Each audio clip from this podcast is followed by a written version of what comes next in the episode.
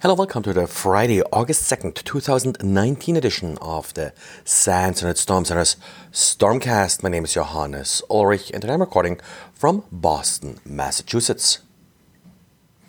I took a look at our honeypots uh, today and did a quick follow up on port 9527. If you remember, about a week ago, Kevin reported about this uptick in scans for port 34,567. Well, that was sort of uh, vulnerability related to network cameras. And I also noted that the same host that scanned 34567 did scan 9527 as well.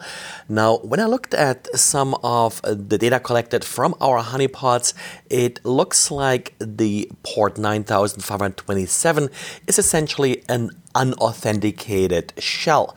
And this is somewhat confirmed by an article that one of our readers pointed to. Pentest Partners wrote about a shell that's being offered by some DVRs made by Xiongmai. And as Pentest Partners explains in their blog, this was actually after they finally disabled the Telnet server when they then started up this other, uh, well, sort of a Telnet server on port 9527. Now, the Pentest Partners report does mention some simple authentication, but it also mentions that the shell uh, being exposed here is fairly limited and just sufficient to start the actual telnet server. And that's exactly actually the command that I observed. In our honeypots, the attacker used the connection to port 9527 to attempt to start a telnet server on port 9000. So far, I haven't really observed any connections back to port 9000, uh, but there's a lot of noise on that port because it's sometimes also used uh, by web servers. So, what I'm actually seeing hit port 9000 right now is mostly attacks against web applications running on that port. So, what this really means uh, to you if you are owning some of these video cameras that may be vulnerable, don't forget to include port 9527 in your port scans. You won't really get a prompt or anything like that. Uh, just uh, send some little shell command like an ls or a cat on a file uh, to that particular port and see if you get anything back.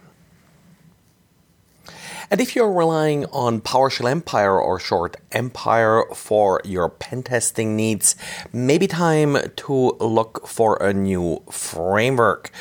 Today, the main contributor to the Empire framework has announced that the project will no longer be supported. Now, one of the reasons being pointed out is that there are now a number of alternatives available that are more capable, most notably, probably the offerings from Spectre Ops like Apfell and Covenant. Of course, Empire is still open source, so there is still a chance that someone will just create a fork or take over the project. But in particular, given these other frameworks that are available, it may just be time to look for a new tool. It looks like with the recent rise in crypto coin prices, that cryptojacking is sort of making a little bit uh, comeback. And Palo Alto's Unit 42 documented one of the recent groups launching these attacks. The group here is a Chinese-based group known as Rocke, and it used to be more into ransomware, but lately branched out into crypto coin mining.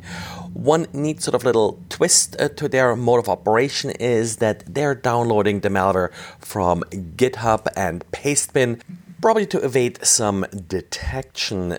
Now, like most crypto miners, they're also going after their competition by just killing respective processes. What I don't see so often, but apparently is done by this particular case of malware, it's also setting up firewall rules in order to prevent these competing products from communicating.